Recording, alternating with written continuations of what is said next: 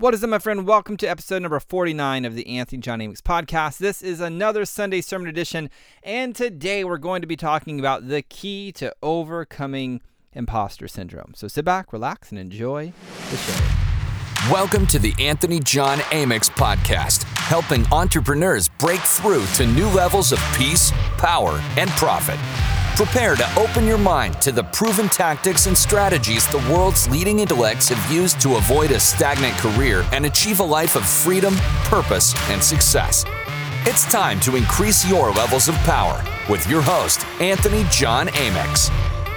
All right, welcome back. I'm going to get raw and real on this episode to create some distinctions that I think may really serve you and to really like stepping into like this whole new level of peace, power, and profits into your life and into your business. Now, before we dive down the imposter syndrome rabbit hole, I want to let you know I've written a book called Mindset is Not Enough, and you can get the entire book for free by going to ajamyx.com slash book. And when you do, it'll make actually the rest of this whole episode a lot more impactful. So again, just go over to ajamyx.com slash book to get the entire book called Mindset is Not Enough for free.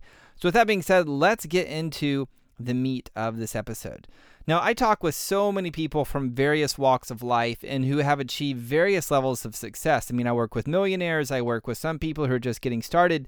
And one of the things that every single one of them have in common is that they feel like they're an imposter at one level or another. Like they all suffer from imposter syndrome, and it's kind of crazy. Now, if you don't know what imposter syndrome is, let me just drop the official definition for you is defined as a psychological pattern in which one doubts one's accomplishments and has a persistent internalized fear of being exposed as a quote unquote fraud. Now, when someone feels like an imposter, they are usually afraid that someone else is going to find out that they're not as good or not as smart or not as talented as someone thinks they are. And as a result, they then let that fear of the thing that they wish they weren't or that they wish they hoped they would never be, they allow the fear of that thing to drive them. And they build all of their successes in response to that fear. Like it's in response to proving and defending that that deep fear is not real.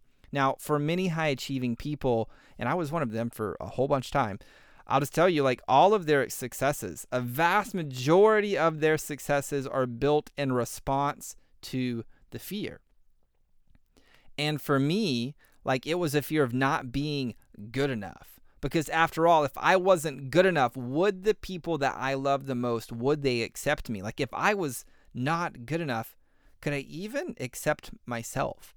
And for many years, I went on a journey to create quote unquote success in order to defend and prove that I was good enough. Like all the success I experienced in the music industry, all the success I experienced in the social media marketing industry, all of my initial success, even in building a coaching business. Now, the problem with building businesses in response to imposter syndrome is the pressure you feel, it actually just kind of gets old after a while. Like the pressure just builds and builds and builds, and building your dream starts to feel like you're pulling this 200 pound weight uphill every single day. It's like when you get out of bed, it kind of feels like you're like there's this hungry wolf who's chasing you every single day. And you're doing everything that you can to not get eaten by the hungry wolf. Can I get an amen? Like maybe you can relate to this. This is what feeling like an imposter felt like for me for many, many years. And it's also how many of my clients tend to describe it as well. Now, in spiritual and personal development circles, it's been said that what you resist persists. Now, for many years, this never really made a lot of sense to me. For many years, it was just like this was something people said just because it kind of sounded cool and it kind of sounded smart. So, let me see if I can give you some personal examples to see if I can help this make sense to you. For many, many years, I set out to accomplish things to prove to my dad that I was good enough. Like when I was about eight or nine or 10 or something like that, I created a belief system that I was not good enough and that I needed to achieve things in order to be good enough, in order to be accepted by those people that I cared about, those people that I respected. So I set out to create and to achieve, to prove that I was good enough. Like everything I set out to do, everything I set out to create, everything I set out to achieve was to defend my worthiness for existence. And in this, I created some really cool successes. Like I set out to get offers from record labels and radio play, and boom, knocked that one out of the park. I set out to create a business where I could work from anywhere in the world. Boom, did that one, got the t shirt, checked it off my little list. So I got some payoff from creating from this place of attempting to prove and defend my worth. Like I got some payoff from taking action to keep people from knowing that deep inside my soul, the reality was I just didn't feel good enough. I felt like I was this skinny, awkward white boy. And see, the thing was, is I was terrified of people finding out that I wasn't good enough because deep down, that's what it felt like. Like, regardless of the external results I created, there was still this feeling deep within my soul of not being good enough. So for me, the payoff of resisting that part of me that didn't feel good enough, the the payoff was I generated some results. Yet the cost was no matter what I accomplished, I still felt like I personally wasn't good enough. Now, another example of this, it actually just played out a few weekends ago, believe it or not. Like my family and I, we went over to one of my favorite coffee shops here in Richardson, Texas. It's called Communion. It's a great little place if you're ever in the Metroplex in Dallas. Stop by Communion. Uh, fantastic place. So like when we were there, you know, I grabbed my personal favorite, which is a cortado, and my wife's personal favorite, which is a latte. And so we took my daughter over to play in like the kids area, and this family who we didn't know with two kids, like they showed up and they were like thinking about, ah, we may go play over there. And so with all of the COVID like stuff going off, I looked at I looked over at my wife and she goes, "Do you think they would want to play with Zyra, our daughter?" And I was like, "You could ask them if like they're down for that. I'm cool with it. If you're cool with it." She's like, "I'm cool with it." I'm like, "Well, I'm cool with it." So let's see if they're cool with it. And so she, you know, asked them like, "Yeah, we're cool with it." So we started talking uh, together as our kids started playing with one another. Now the husband was like this super nice guy. He was a mortgage lender with some company. I don't remember the name of the company normally when I'm talking with employees, I start feeling, I don't know, just like a little awkward because I create a story in my mind and in my heart and in my soul that employees don't understand me. Like they're not going to understand my business. They're not going to understand what I do. They're not going to like understand the challenges I experience. And when I tell that story, when I do this, I start to feel like an outsider. And so after talking for a while with this guy about life and work and like other small talk, right? Eventually they did, packed up their stuff, they packed up their kids and they headed home. And I was sitting there telling my wife like, "Man, what is such a nice guy. What such a cool family. Like he's super nice people." Yet I asked her a question. I was like, "Hey, babe, why is it that I feel like an outsider? Like why is it that I feel like no one gets me?" And in that moment it kind of dawned on me, like deep within my soul, I was afraid of being mediocre and average, and I judge people who are employees because I don't understand why they don't want more out of life. Now the truth was is I judged the dude.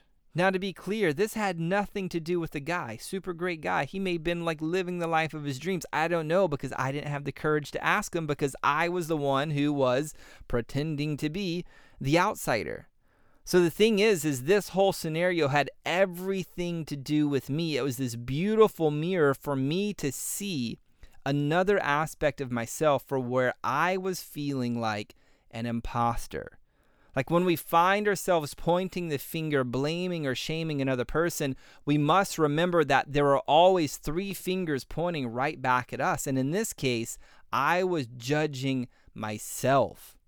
I realized I wasn't loving or fully accepting the part of me that is mediocre, the part of me that is average. And as a result, some of the results that I was creating was in resistance to proving and defending that I am not mediocre or average. And again, this had a payoff on one level because I produce results. Yet it also came with a cost. And that cost was that my results felt like they were forced to an extent. it was a little bit of distress and disforce and tenseness to everything I do. So in seeing this, I decided like, man, I I get to accept this part of me who's what that's terrified of being mediocre. Like I don't want to resist this part of me. I know where that goes. So I came home and I used a process uh, called fire breathing that Jonathan Heston helped me develop. And we teach fire breathing within our flagship program called Project Shift. And this allowed me to be and accept the part of me that was terrified in being mediocre and average. Because if I didn't allow myself to be with that part of me that was terrified of being mediocre, I knew that there's always going to be like this internal angst, this internal stress, like this lack of feeling free within me if I was just creating results in resistance to this part of me. In Matthew 11, verses 28 through 30, Jesus says, Come unto me, all ye that labor and are heavy laden, and I will give you rest. Take my yoke upon you and learn of me for I am meek and lowly in heart, and ye shall find rest unto your souls. For my yoke is easy, and my burden is light. Now, when I did fire breathing, which is this breathing process that guides someone into the pit of their deepest fear and allows the breath to guide them to the light, I found that rest that Jesus talks about. Like, I realized what Jesus was saying here Come to me, all ye who labor and are heavy laden, and I will give you rest. Now, way too many people are attempting to create results and chase their dreams because they feel like they have to prove or defend something that they are not. And for some people, they spend their entire lives caught in this trap. Yet, when you turn inwards to be and to fully accept that part of you, you learn to overcome imposter syndrome. I'm here to tell you that being with that part of you is what destroys the feeling of feeling like an imposter. Like so many people fall into the trap of having a neutral event happen in their life and then creating stories and meanings around that event, which in turn create feelings, and they're scared to death to allow that thing that they feel they must prove or defend to be true about themselves. And so they stay stuck in a never ending pressure loop of force, neutral events, stories and meanings, and stressful emotions. Neutral events, stories and meanings, and stressful emotions, never ending, day after day after day after day. And for those who take radical responsibility and believe that life happens by them, what they tend to do is they try to read a book or go to a seminar or hire a coach to fix the pressure. Yet the only way to truly resolve the pressure is to heed the words of Jesus, which is to take upon his yoke and to learn of him. For he is meek and lowly in heart, and you will find rest for your soul. For his yoke is easy and his burden is light. And the only way I've found to tap into that is to go within yourself and learn to fully love and accept the part of you that you are terrified of being, or the part of you that you wished you weren't, or the part of you that you wish you would never be. For this is bringing unconditional love to that part of yourself, which is what I believe Jesus was actually all about. It's what I believe that Jesus was trying to say, like bringing unconditional love to all parts of yourself. And I found time and time and time again when coaching my clients through this that every single person has the capacity within themselves to be with their shadow, no matter how dark or heavy that that shadow may be. And in doing so, I watch them time after time after time after time overcome imposter syndrome forever. Like when I was with that part of me that was terrified of being mediocre, I realized there is not a bone in my body that can be mediocre. Like it's impossible, like probably physically impossible for me to be mediocre, for my soul just has way too many desires that it wants to experience on this planet. And by experiencing this and accepting this, I now have a newfound freedom in choosing to create things simply because I choose them. Like I'm no longer resisting the part of me that's afraid of being mediocre. Now, if you get what I'm sharing with you today, I know you'll be able to destroy feeling like an imposter forever. And as a result, you'll experience more peace, power, and profits in your life and your business. So, my invitation to you this day is this Where in your life are you resisting a part of you? Like, where in your life are you working to prove or defend that you are not the thing that you're afraid to be? And by accepting this part of you, how much more joy and freedom and purpose and fulfillment would you experience on a daily basis? Well, my friend, that's going to do it for this episode of the Anthony John Amyx podcast. Now, don't worry, just because this podcast is done doesn't mean that you have to stop learning about how to break through to a new level of freedom and purpose and success. I have an Instagram account where I'm dropping new stories pretty darn frequently. So head on over there to simply type in at AJ Amyx, A-M-Y-X, and you'll find my Instagram account. Follow me over there, watch my stories, and you'll find some great videos and content that are better than what a lot of people actually make you pay for. So please go check that out on Instagram right after you listen to this podcast. And thank you so much for being here. Until next time, my friend, I'm out. Peace. That's all for this episode of the Anthony John Amyx podcast. But we have plenty more to help you achieve a life of freedom, purpose, and success. Head on over to ajamyx.com for exclusive resources, information, and tools to break through to new levels of peace, power, and profit. We look forward to having you back for the next episode of the Anthony John Amyx podcast. Bye for now.